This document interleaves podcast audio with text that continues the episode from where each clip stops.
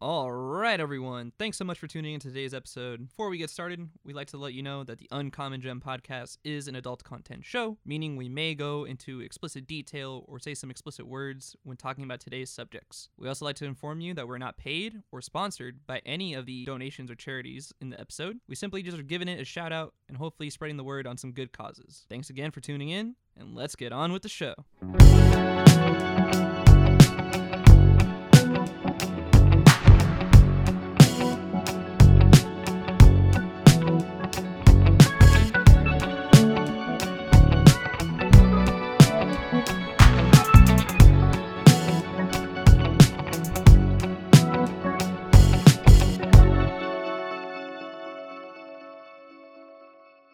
What is really good, everyone? We are back with episode 11 of the Uncommon Gem podcast.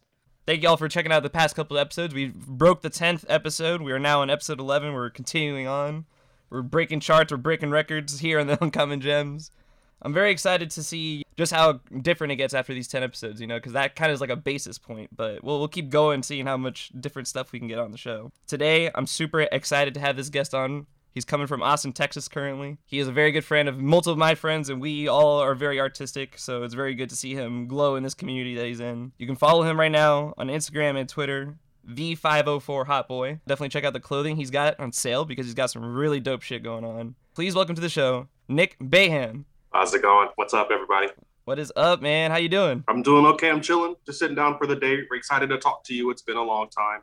I'm trying to think. I don't like. We definitely last time we hung out was in Colorado, and you didn't even live in Colorado at that time. You were visiting. Literally visiting. It's kind of been like that. I've been wanting to visit. I honestly had trips planned recently and had to cancel. Of course, COVID had to cancel COVID. everything. Yeah. You know what I mean? So Damn, man. Well, I'm glad to see you on the rise, man, because ever since you did move out, you've been just doing so much cool shit. I mean, first you went to New Orleans for a little bit, then you moved out to Texas. Now you got your own clothing thing going on. Can you talk about that a bit? yeah. So I'm I'm originally from New Orleans. I think I've moved back like five times now. I think it's the best city on earth. It's hard to live there. It's a lot of fun, but it's hard to live. So here in Austin, there's just more opportunity, and I've been working in clothing and selling clothes for forever. But here, I really got to be able to get closer to the holy ground of vintage. So now I can get my hands on so much. It's like, why even work for somebody else? I might as well be working for myself and collecting while I go along the way. So That's right, folks. He's an entrepreneur. He's doing this on his own accord, and that's why I respect it too. Because to me, like you're you're really digging for the stuff that you want to really go for. You know, that's that's what I like about the finding of clothing like this is that you have such a great attention to detail and great attention to clothing that you're really picking up some really good pieces. and it kind of has to be because it's scary because it's an investment in yourself. So i can spend so much money i have to guarantee myself a return just like with any business but it's just different because it's just i'm a one-man show. Anything you see it's all me and it's just all off my back. So i'm just excited because i have a really good ball rolling and i'm just ready to snowball it into something else And you also let's talk about the cons. You- You're you're doing a lot of pop ups, right? You have some some coming up in May. so many pop-ups. So I have three coming up in May.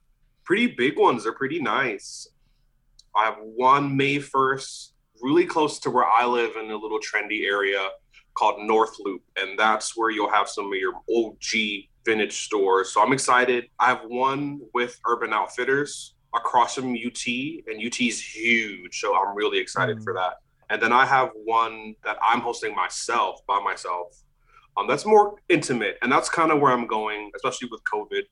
I want to have less vendors, more space, more stuff, so it's not like we're all on top of each other, like it's a flea market. Like I really want to be able to give you an experience when you come. Nice. That's the cool thing about it. Like you know, you especially running your own thing. Like you get to invite the people to the experience you want, set the tone, set the clothing, set the quality, and everything. And every time I look at your Instagram, man, I gotta say it's always fun stuff going on. So bro. we, we gotta we gotta shout it out. And we're, we're gonna we're gonna talk about this so much more. oh yeah, yeah, definitely, definitely. I'm also part time work at a store called Monkies, which is one of the older vintage stores in Austin. I personally think it's one of the best vintage stores in Austin. And it's been such a blessing to do that. They just kind of like took me in, and I've been knowing the owners for years, but they kind of just took me in and made me a big part of the team. The amount of clothes I get to see from being there is overwhelming. And so I'm just like super grateful for so, so shout out shout out to Monkies Vintage. That's yeah. the big OGs. I gotta I definitely gotta throw that in there. Really, it's more than clothes, and I really just wanna connect with other people and Mhm. create a community for this because I think and we'll get into this more, but the bigger picture is that we really only need each other and we can make Right. things happen outside of what is already existing. And so that's kind of the big picture behind, especially going to get into with Uncommon Gem. Of course, yeah. Gotta collaborate with your friends, gotta collaborate, network across. Nick and I probably don't know each other that well personally, but the fact that I'm able to reach out to him and have him pop up on the show, you know, like that's the stuff it takes. That's all it takes. You just gotta reach out to the people you know. Literally all it takes. always, I, you always got to leave the door open because you never, exactly. you never know. As always, we bring some attention to charities or donations that need some help, and always we want to bring some focus on more unique causes. Nick was really cool to bring a couple of unique causes to look forward to. So, Nick, you mind listing off some of these? Yeah, I, I, I just pay attention and I'm in the headspace of you get some, you have to give some. And so, uh, since I'm three different cities pretty much in my head, um, I got to look out for everybody. So I think one of the big ones for me is in New Orleans called Feed the Second Line. It's a direct charitable nonprofit organization that supports local musicians and artists and entertainers. And what that umbrella falls into is the old school Mardi Gras Indians, which is a tradition I grew up with my entire life. My parents grew up with their entire life. And it's basically the follow tradition of Black Native Americans. It's a big thing and it, and it just gives people a sense of history. And so they, they do things like I know upcoming they're doing a, a big second line for one of the big chiefs that died, and so that's their ongoing charity right now. But they're they're cons- they're consistently like making sure artists have events because with COVID, a lot of people who live in New Orleans are musicians and performers, and so with COVID, it could just kind of got fucked up. So now they're definitely putting on events and things like that. So it's it's really cool to see. Every single page on their website is like, we're doing this for the culture of New Orleans, for the people that started this culture, for the people that live this culture. Like, they really want to make sure that point is really true across the word. They're really small on the ground, and you're directly helping like a neighbor. It's crazy. Folks, that one is going to be feedthesecondline.org. The next one is Free Lunch ATX. Free Lunch are two, I, I can't remember their names, but it's two women based here out of Austin that are chefs and they provide free meals for people. And so basically, they're helping fight reduced food insecurity. And so that's what like people mm-hmm. like to say for displaced people. And I think every city's experiencing extreme displacement.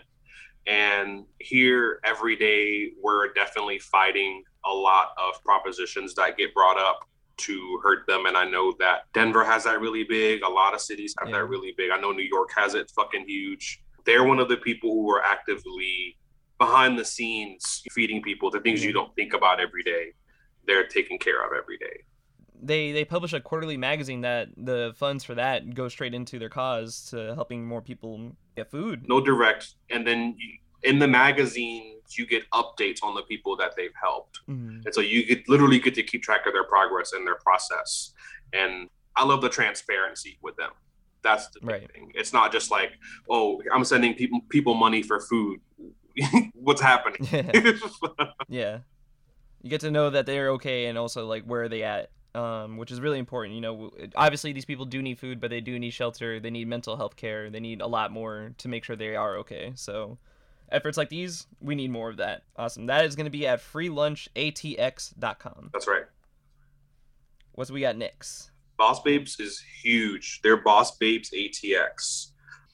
They do a lot of different things in the community. I think their big picture goal is to uplift voices of women and women of color. They host a lot of events. They have a lot of fundraiser type events and they do a lot of online virtual talks as well. I've attended a few myself and I've Mhm. seen them do screenplays by women where they would just show you different women directors who are up and coming and just show their screenplays because that's one of the things that UT offers here. They'll do online virtual discussions and and almost like therapy for big topic discussions that and just stuff going on in the world today. And I think that that's super important. What I like about them is that there's a lot of ways that you can contribute with them. If you're local, just showing up to events is one thing, but I, I know that they have an online store.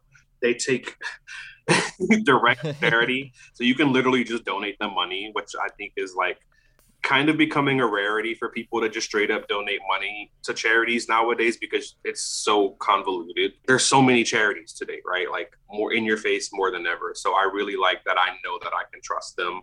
I think a huge thing is women's reproductive rights. That's one of the big, big things that they push and try to inform people on. And so they have right now, they've been doing, they have different leaders of the community and organizers and activists have their own special sessions where they you can actually meet up and talk and meet with these people and then they'll be uploaded online later. Amazing. It's important to have that in Texas. And it's kind of scary to be that in Texas.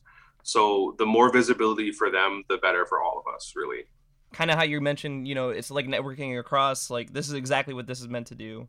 You can find a mentor there. You can find someone that can collaborate with you in the future there people across the board working on so many different projects and so many different like creatives and cultural people too. So we're we're changing times. You know, you want to make sure you start seeing yourself more and more in the world. I love it. I, I love that the accountability's there. That's a big thing. It's that okay, things are fucked up. Here's how we're gonna fix them. I like actual solutions. So that's what a lot of these places are bringing forward. Folks, that one is going to be at bossbabes.org. The big one, Mexic-Arte Museum, Austin, off of Congress. I love the Mexic-Arte. I've helped be prepare and install for the Mexic-Arte. My partner's been working there for a few years in install, preparatory work, and collections. I'm pretty involved, and a lot of the people I know and meet that are artists in Austin are connected to the Mexic-Arte as well. The Mexic-Arte is one of the oldest, and I think maybe one of the only strictly Mexican art museums. Their executive director Sylvia is amazing. This woman's a genius. She has been the executive director of that museum since it's opened, and she still is today. And she's still hands on with every single project that happens in that museum. She is so devoted installing and commemorating Mexican art and history which is kind of it's kind of scary because as much as I thought I would see Mexican art on display in Texas, I don't in Austin. And so they're one of the big landmarks for events for artists to show up and actually have shows and actually create the whole foundation for record keeping on Mexican art. Because when you think about it, a lot of art, African art or Southern American art, the museums aren't there. They're in New York, they're in LA, they're in they're in France, they're in Europe. Mm. So it's really important that you have places of locality that are correct and are the right people to be storing those items. So that's huge for just the sake of history and record keeping and uh, appreciation and celebration of Mexican people and art period. So one of the ways you can help them is, especially if you're local, is you can get a membership. It's not it's not crazy expensive, and just physically going to the museum and helping with the events. They do internships, and just in my time being there, I've seen a lot of people intern, and that's not an easy the art world is not easy to get into. No. So the fact that I've seen a lot of people helping there in many different ways, it's just good for our community, period. Mm-hmm. They have an education department where children come in and they teach children and have painting classes with children. I remember when I was growing up, I went to an art school uh, in New Orleans. I can't think of the name of it, but it's super famous. They have a lot of art schools, and it was for elementary. And I would do theater dance, and painting like three times a week all through the summer. And that literally changed my whole life. mm-hmm. Like literally changed my whole life. Like if you could imagine me at like eight or nine doing ballet and then like and then like doing backdrop for a theater show. Like right. that's what it was. And so it literally shaped my life. So the more help that they can get as a museum, the more information that can be spread and the more history can be preserved. Really quick, I wanted to hit on that because, like you just said, you know, when you did those arts, you found true expression of yourself. Not so much that you were doing art, that you found yourself. A couple episodes ago, we had Sydney Duncan on the show, and she's a ballet uh, choreographer and a physicist. So she was kind of speaking how like jazz music, improv in jazz music, like really is like a great form of expression that led her to her form of expression in ballet. All this to say, art is expression. So you want to see a culture that is 100% the culture. You know what I mean? do the art shows, do the things that they are setting up. So for this to be fully Latin run, fully Latin artists, you know, and to like incorporate that too, like that's the stuff that you don't see often, and you want to make sure it gets love. We need that. right. We need it. And like you said, you know, yes, the New York museums they have the art, but it's almost always just a small section. You know, it's never truly a full on. There are certain cases, yeah, or it's stolen museums. Right. Boom. Stolen so a lot of this art is stolen. A lot of this art gets purchased for low money. One of there's an artist called Clementine Hunter, I think her name is, and she's a black self-taught artist. And people back in the day would buy her art for two, three hundred dollars or some minimal amount, and now they go for hundreds of thousands. It's fucked up. And it's super simple art, and it looks amazing, but it's just like that mentality of if there was a black institute for art she could have held it there and still have sense of ownership and so that's and so then we can go into nfts we can go into all that oh god i still don't know how to feel about all this nft stuff um yeah i think the art on it isn't isn't worthy right now but i think right. having a permanent record is important folks that you can find at mexic-artemuseum.org please definitely check that one out so, folks, Nick hit you with four places, four places you can donate or research and spend your time looking into. And honestly, they're all incredible causes. So please, you know, take some time, read up on it. There's some cool stuff to be found in this in this kind of list of things. Do you want to hit on anything else for those donations or charities there? No, just seriously look at them. I mean, honestly, just reading some of the things that they post on their Instagram might change your mind about how you felt about something. We now get to the bulk of the show. Nick was gracious enough to tell us what his uncommon gem is today. So, Nick, let's go ahead and hear it. My uncommon gem is vintage clothing and basically just recycled clothing as a whole. Got you. Yes, because this is this is more or less what you're into right now, and you definitely been doing great work with it. Um, so tell me how a little bit how like it appeals to you in this way, how much it gathers your attention like that. Well, I, I, it started when I was young, I didn't have a lot of clothes or all the clothes I wanted. I remember we would have, I went to uniform schools, and I remember we had one day every three or four months where we could wear whatever we wanted. and I would always wear the same like combination of clothes. Like I always the same mm. shit. And so kids would always fuck with me every time. And I like made a promise to myself. I was like, I'm never going through that shit again. I was like So like since I was young, it's always been a hunt for clothes. And then I think I've been working retail my whole life. And so from a young age, I got the inside of how to do a retail business, of what quality is, of what who's looking for, because you know you don't work for yourself right away. So I'm working for Gap, right. Apparel, Urban. I worked for all of them. So it's just watching them realizing that I can get it on my own. yep. Because I think that's like a, a certain quality people may not really like respect or recognize. Like you had mentioned obviously older clothes are gonna have better quality material, better linens like mixed into the fabric. And nowadays, you know, things are so screen printed. You know, we live in like the quick, easy Gildan society. You know, can you talk about like the true authenticity of like finding something authentic like that? Yeah, you're in a whole different echelon when you're wearing sh- most of my stuff is either 50 to 60 years old, just about majority of it. And the fact that it looks better, feels better, and will wash better and will probably outlive majority of the clothes that are made today is just a statement on its own. We live in the, the time of athleisure and we live in the time of fast fashion, quick turnaround. And I think the difference is is that when I pick this stuff, there's a story. So each of these items I have has a story, has a name, uh, someone handmade it, and that's the difference. Right. There's there are a few companies out there that will you know hand make stuff but when you look at it it's expensive and it's designer and it's almost unattainable and so in a way reaching back in time I can pull these pieces out that are the inspiration for fashion today, that are the inspiration for fast fashion and for basically everything. So it's really nice to be able to like be the curve. Right. I can pick whatever. you know. Yeah, we should probably mention. You know, uh, right now people can't see it, but Nick is in this closet of just absolute dope It's clothes all around right now. I'm just like my whole life being surrounded by clothes. right. And so as I see trends come and go, I try to grab the forevers. And so that's the difference. I, I know that the stuff that I'm selling will be a forever statement piece versus, you know, Right. right. whatever Walmart shirt exists out there. There's already enough clothes, and that's that's a big thing for me too. There's already enough clothes out there. We Mhm. could stop making clothes for I don't know how many years, and we would still be fine.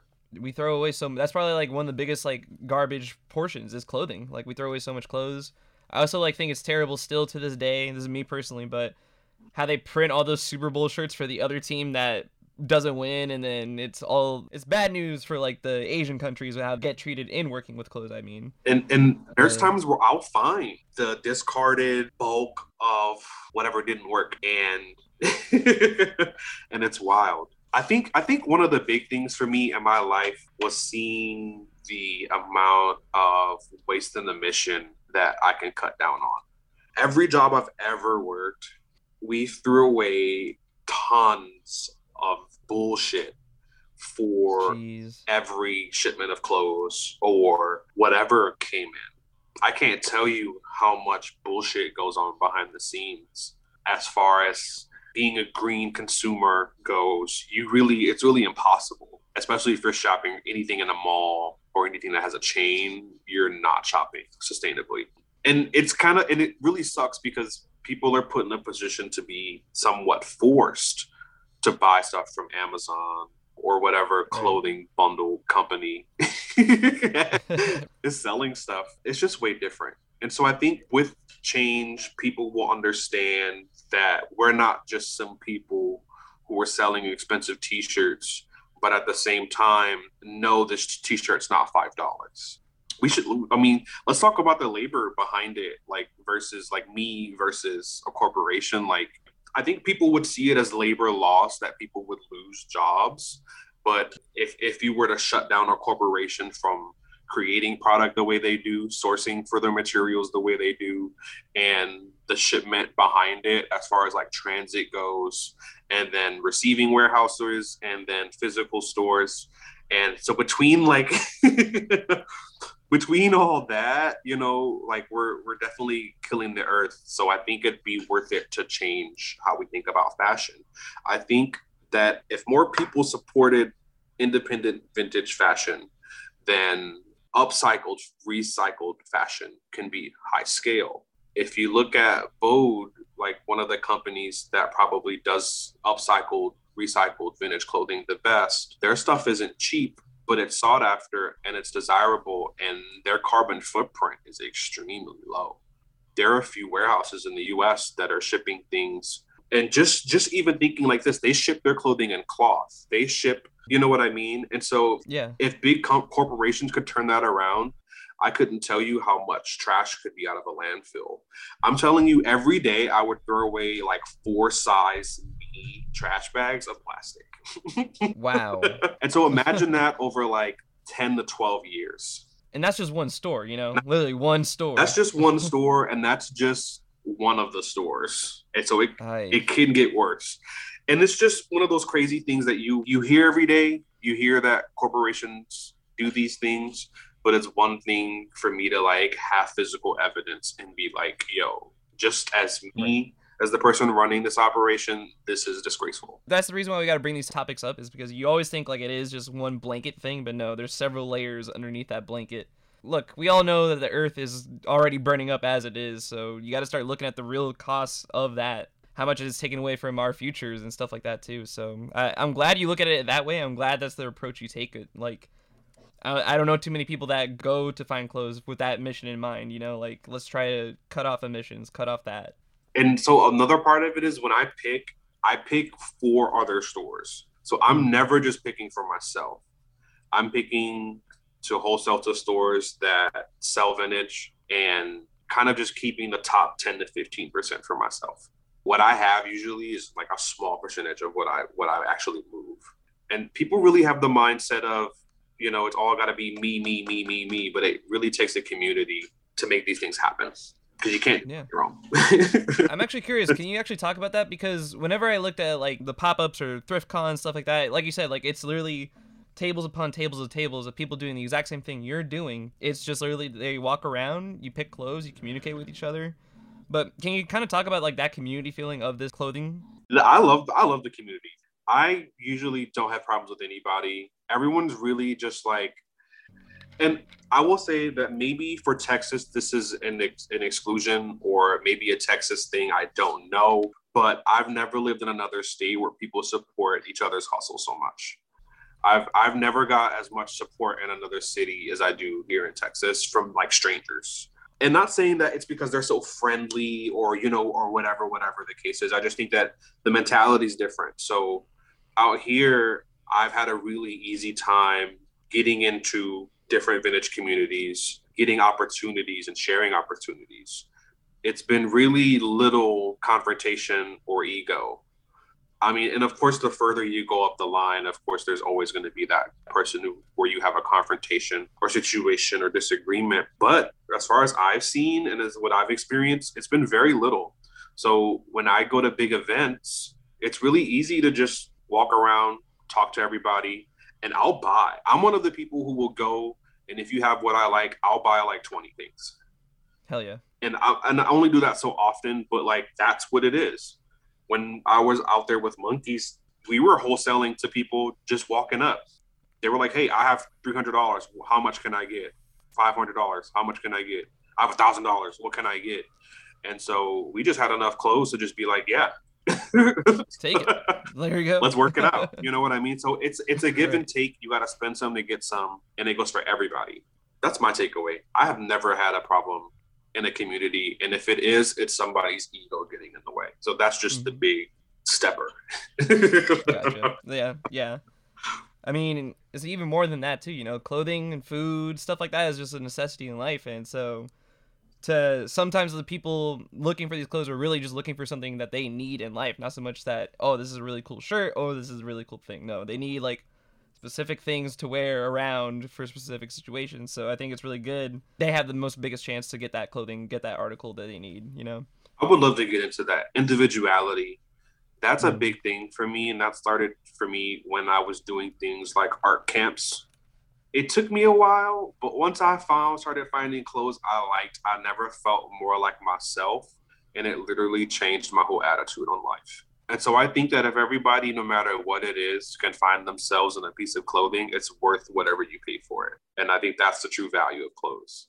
And I think everybody deserves to have the range to choose of what they want to wear. And so that's a lot of my background noise in my head while I'm picking is where's that item that's going to make somebody feel like themselves that they haven't found yet. And I think that's the, that's another big picture idea for me. So I try to do it all. but that's what you need. That's the kind of collection and attention you want to give to the people, especially because I decided in 2021 yellow is going to be my color. So I've been picking a lot more yellow clothing, and I think it's been working out well. Not so much because I said that, but because I'm noticing, wow, it appeals to me, and also like it looks well on me. So I think this actually is a thing. And sometimes people just wear a shirt that they never thought they would have worn, and they rock it. You know, I one thing I like about your Instagram is that you actually post whenever people get your clothing, them in the clothing, and they always look like themselves. You know, they look true to themselves, which is perfect. It's crazy. A lot of people ask me like, "Yo, you're a guy selling dresses. What's that like?" And oh my god. and it's always funny because I sell everything, but I do have like a special affinity for like the like extreme feminine, feminine cottage core, prairie style, Victorian situation and you just kind of have to love clothes. And so a lot of the people that buy things from me, especially off Instagram, because I sell a lot of ways. For me to post something on Instagram means that I'm like, and I know this this isn't what most people think, but if I'm posting something on Instagram, I'm not posting it anywhere else, and I'm not and I'm not Mhm. trying to sell it anywhere else at the same time. So if I post something to my Instagram, it's because I know that there's people in my following that specifically want this. And that's special. and I can't take that for granted that people will follow me not just because they know me, but because they know that when I post something, it's going to be tailored for the community. Because there is the community that's higher level than just everyday person who's shopping. There's mm-hmm. that person who is hunting it down, who might have a bigger collection than me. right. you know what I mean? I mean, and they're looking. There, there's people with storage units of this stuff, so it, it can get pretty intense. Yeah. It's it's going overseas. It's going to Yeah. to someone's facility. It's going, you know, and lots of California. It's going to California. It's just that that whole thing is funny for me. Uh, So I want to ask you because obviously you know you've done the research to know, oh this is like made it from this year, this is made from this year, from this um, designer. What is that feeling like of like when you truly find something like in that pile when you grab that thing you're like oh this is legit something like what is that feeling like? it's like the cleanest breath of air you can get. Like you know when you just have that like you know it's almost like relief. It's like oh my god my work is paying off because it takes so long. I'm in the good bubble for finding vintage, so I, I get lucky mainly. But people ask me a lot, where the fuck are you finding this stuff at? And and I just have to be like, look, it takes me weeks, days, right. hours of just like physically sweating, digging, and a lot of it has is just been me making the right connections. So when I get to see it come full circle, when I like pull out some shit that I want to keep in my closet, it just it, it makes it all it it makes it all worthwhile, really, and it makes you look at an even bigger picture. Because sometimes you're just digging and you just like, I just need to make, I just need to find this hundred dollar thing, so you know, Right. so I can pay this bill. Or you can be like, maybe this hundred dollar thing will become a five hundred dollar thing one day, and maybe there's a different. So it's just it's a lot of things. Right. So, uh, thing that I think about is like how people who own Daft Punk merch own like some of the rarest shit on earth because it, they, they said they broke it up, so we gotta say it's true because they're Daft Punk. uh, But just imagine in some time that merch is gonna be crazy. Like it's gonna be so so expensive. uh, DMX stuff was already expensive. oh man, yeah, I yeah, that's gonna be skyrocketing even further now. Like a good Uh, a good DMX shirt is like three hundred dollars, and now, good luck. Once again, R.I.P. Darkman X. Really, you will be missed. The God. This is What you really want? Ride or die. oh man. I'm about to start I- barking like a dog, and I'm gonna put on fucking. Uh, I'm gonna play all the DMX hits. Right? Just rewatch Cradle to the Grave. oh God, and and Ruff Ryders. Yeah. I need a Ruff Ryder Man. something. Has there ever been like a moment where someone's shopping your stuff and they are like, "Holy shit, you have this," but you thought it was not so much that? Like, has that ever happened with you? Sometimes, maybe. I usually try to do my research, and that's a big thing. You got to know what you're selling. But it's happened a few times where someone's like, "Holy shit!" and they're freaking out, and I'm just like, "Oh," and especially here because here everyone's in, especially the locals. If you're local, you're in tune with what you know what this stuff is, and you know what it's going for. If you attend vintage events, then you know that there's a lot of vintage in this city. I think the biggest thing people freak out about is when I post like when I do like a Grail T-shirt that goes for a couple hundred for under a hundred, people like scream. Or usually, if I'm if I bring out any gunny sacks, there's gonna be at least one person that screams when they pick it up because there's just some things that resonate with people that are just larger than life like the classics like a like a good white tee when you when you find that perfect white t-shirt that's for you you scream every time you find it and Yep. it's just i know that feeling all too well so it's just fun Right. it's fun to see it Giving people joy. That's what it's all about. i think my big thing my big my, my, my big last point is making it matter like if people aren't willing to be informed or to change ways or to figure out something different, then none of this will fucking matter. I think, and especially our generation, the generation before us, are really down to just say fuck whatever was happening beforehand, and this is how things are going to be now. And so I think as long as us as this tight knit like generations that we have going, I, I hate to say like millennial. I hate you know no one Yeah, no one wants to hear it. Yeah. Can we get like the Game Boy Color era? Can we get like something, you know? The era of people who just like aren't not doing shit. Right. And like, because I can talk shit all day. We can. But the era of people who were just like, fuck this, there is a different mm-hmm. way. We don't need certain things. And so I think the more everyone can get involved in things like this, because it's not just about clothing, it's about farmers markets, it's about real health and, and taking care of yourself. When when you look at other countries, other countries have big markets. They have huge markets where you can get everything and it's people you know running them. America doesn't have it like that. Not really. New York, you might have a few. For the majority of America, it's not like that. And I think the more we can get in touch and in tune to, to tr- traditional ways, and I hate to say traditional, but traditional ways of mercantile and being a community, it'll change things. The internet doesn't help. Uh, Oh, God. oh God, no. COVID doesn't help. So I think trying to disperse the sense of individuality out of everybody, and not that you're not an individual, but that there's a synchronicity to life, and it's bigger than you being inside, and it's bigger than it's bigger than what small sense of security you might get from whatever bullshit repetitiveness you might be experiencing. Break the cycle, and you will continue to break cycle. Change only brings change and with that the people under us can see what we're doing and continue those things someone's got to grab the flame first right for us to follow and so you know i try to use my platform for whoever needs it and people that don't have platforms and people who haven't done these things before to say you know there's more than enough room at the table for everybody and it doesn't have to be hard Right, right. I think people make it hard on themselves. You know, like the idea of jumping that far is scary, but really, not even that far of a jump. It's just the first step forward. Like that's the, that's what people got to realize is that the comedy example. I I do improv comedy, so one of my teachers always said, "Oh." When you walk on stage, you're not going to die. Like your character can shoot you and you will die, quote unquote, but you're not dead. You know, like you're not dying on the stage. So it's about taking that leap of faith, truly entrusting yourself in some of the stuff's not going to work out. Of course, it's not going to work out. It's the first time you're doing it. You know, like no one's perfect at anything the first time. But if you stick with it, if you truly love it, it will pay off. It will come to you. it's it's so funny how little little things like that can echo into big things in your life.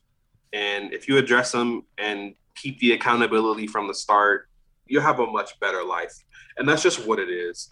And so it's not just about shopping vintage. It's about you know taking the time to be fully informed and having a full aspect on something and not being afraid to take a chance. Because that's a big part of it if you could say fuck amazon and never like i've never ordered anything from amazon Wow, praise. I've never done it, and but my girlfriend will do it. That's the way around. but yeah. you know what I mean? But it's like it's not like you're like a demon for doing it, but it's that I have this conversation a lot of I know that there's times where it's convenient, and so I think if we could make our community more convenient for us, then we would just ha- like literally America would just like fix itself. Hundred, hundred percent. The protest started this last summer, like just seeing people hand out each other water, seeing people like making sure they had masks, like stuff like small stuff like that. You should just be seeing that more and more often on a regular basis. It's not just because you know people are out in the street. That should just be a thing that should happen. Like, hey, do you need help with something? Hey, do you need fine clothing? Here's where you can go. Do you need fine food? Here's where you can go. Like small stuff like that really changes a person's life. So every city that wanted it saw a change in policy after events because people got involved. And that's just what it is. And i know everyone has has a say about voting and you know i have my own say and it doesn't really fucking matter.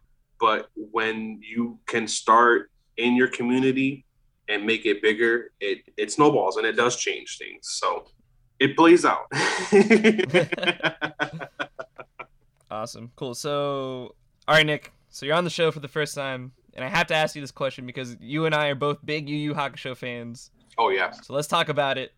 Let's talk about Drip Lord Kurama. What? Why is this man's drip so crazy? The goat. I don't know what it is. I think it's maybe may, okay. I have this this thing where I think that maybe it's because he's actually a psycho and he has two personalities. And Mhm. maybe that is what is so like intriguing. You know what I mean? It's Right. like in in both characters they're so calm. Yoko Kurama Right, right. and regular Kurama. What's his name? Shuichi. Yeah. But both of his characters are so calm and to be that calm in the sense of danger to me has just always been a thing. I'm from New Orleans, so we grew up fighting all the time. So we would always be fighting, boxing. I had three brothers. You know we were fighting, and you know we were we were picking characters. and Kurama was always my pick. And something about the transformation and the level of just like steady-headed mindfulness. That's it. right. Just honestly, honestly. That so okay, maybe we should like paint the picture for the show. It's one of the GOAT animes ever of all time. But Yu Yu Hakusho aired on Adult Swim during our generation's time. Kurama is like this red haired person standing six foot clean. dream dream Pink Yeah, like the hottest thing on earth. Literally. Green eyes. That'll melt you. red red hair, green eyes, pink two piece like like With gold or trim. like like a like a like a lobby boy suit kind of right. vine whip, Just and then he turns into this white haired to the to his ankles fox man that is just like he's got smoke just constantly around him. It just he doesn't even need a smoke machine. smoke evil plants and, Right. and and just serenity at the same time. Drip Lord, Drip Lord Kurama. That's his real name. Yes, folks, please check out Yu Yu Hakusho so we can all geek out about that show because that is underrated and it's my favorite anime personally. But yeah, you can check it out on Hulu if you haven't seen it. It's real good stuff. I actually looked in. I looked into getting the box set for the for it. It's it's like Oh. eighty dollars. yeah, yeah, but I mean, you know, it's also could I own Yu Yu Hakusho forever? You know, like that. I think I might have to I trigger one day. they every now and again on Google they sell seasons for free. So like I'll buy like so far I have three seasons. So I was like, cool. I just have the digital copies. That's cool. what, what's your favorite era of Yu Yu Hakusho? Oh, Your favorite like segment of it? It has to be Dark Tournament, bro. Like, It's gotta be. listen, I would come home from school like literally like it was Super Bowl Sunday. I was like, you have no idea what's about to happen on this TV screen. Like this is some hype stuff. It was such a good run of show. Yeah, What's his name? Toguro? yeah, Toguro. Yeah, Maniac. beefy. Yeah, If, if you don't watch any of it, just watch the Toguro uh, Yusuke Right. fight and or the Darkness of the Dragon Flame. yeah. Hiei, my favorite character. I I mean, Kurama's good, but Hiei is the fucking man. He He is- just talk shit. He's just more badass. He's like a lot of rage in a small body. And you can't top that sometimes. Right. It's good. Yeah, you actually all the characters is four main characters, but all of them are just great in their own aspects. So definitely, a, it's a cool. Uh, how do you say team of people there? And Genkai even the the mentor is the fucking They- coolest oldest lady ever. they curse, they talk shit. Get get through the first like ten episodes and you're and you're crispy. right, right. It, it is it's a slow build, but you know that's most anime.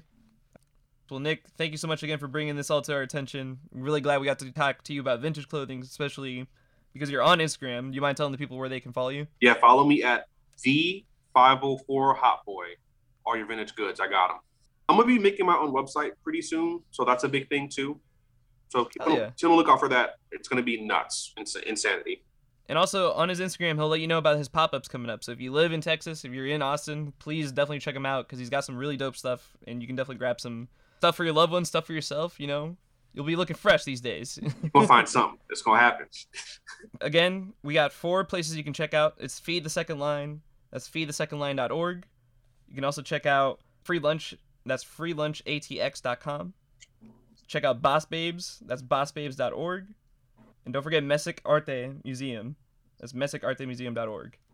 Definitely check out one or the other. Come on, give me give me something, folks. you gotta pick at least two. Awesome, Nick. Do you have anything you want to say to the people before we go? Um, if you made it to the end, thanks for watching. I appreciate you. Keep Yeah. keep watching the Uncommon Gem. It's fire. Hey, thank you, man. Much appreciated and much love to you. Hope you're all well out there, all right? You too now. Thank you. All right, folks, take care. We'll see you next week.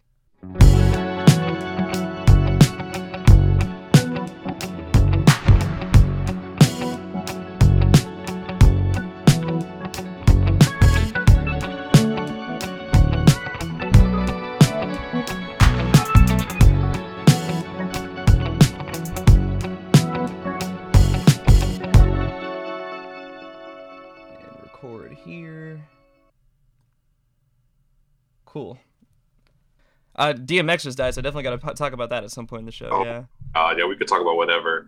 yeah. He, wait, no, he died. He's dead. It officially happened this morning. Now, yeah, dude. Oh, that's it's it's heartbreaking. That's crazy. I mean, he did struggle for a long time. Yeah, It wasn't like a secret thing. yeah, Like he's It- been doing what, what was it, heroin or, or something since Yep. the since the nineties. He's been doing it for thirty years. Yep. And like you know, you see it like just in his like lifestyle. You know, like obviously he tried to quit it. Obviously he tried to get away from it, but you can tell it was something that was consistent. Well, look at All Lil Wayne. Look at Lil Wayne. He might All be. right, we'll we'll, we'll save some of this for the pod then. All right, three, two, one.